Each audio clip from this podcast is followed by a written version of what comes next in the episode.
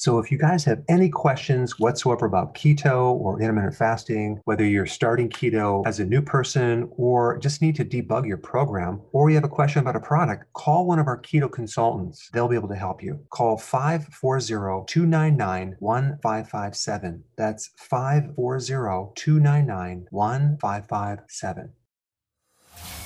Welcome to the Dr. Berg Healthy Keto and Intermittent Fasting Podcast. Now, your host, the man taking your health to a whole new level, Dr. Eric Berg.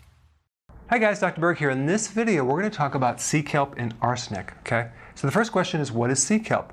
Well, it's a sea vegetable. It contains not just a lot of the trace minerals, including iodine, which helps the thyroid and decreases estrogen, but it also contains amino acids, contains a lot of the B vitamins. So it's a great nutrient uh, dense food.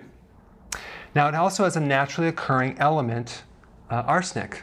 So in nature, uh, arsenic is in the soils. So plants do absorb all trace minerals, um, but it's in an organic form. But the definition of organic in this sense is different than certified organic. Okay, so I'm going to explain the two different, different definitions if you're not familiar with that. You have in nature, have um, uh, inorganic, which is like um, the dirt, this, the uh, minerals in the dirt. And then when the plant absorbs the mineral into the plant, it converts it into an organic form, which is an easier digestible, easier on our body form. Okay, so it's a safer form than elemental or inorganic minerals. Okay, so it's very, very it's totally okay to consume if it's in organic form. The amount the EPA um, listed for toxic effects would be over 15 micrograms.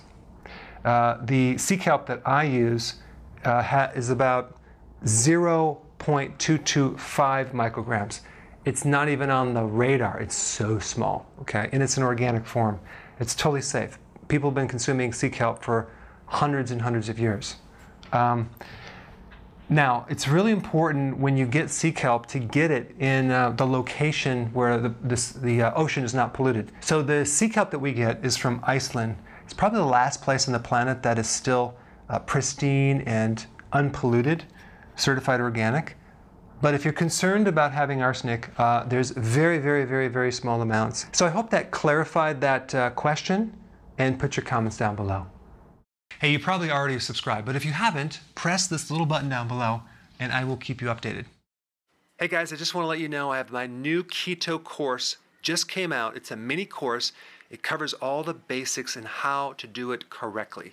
You can get through this in probably 20 minutes at the very most. So if you're interested, click the link below and get signed up now.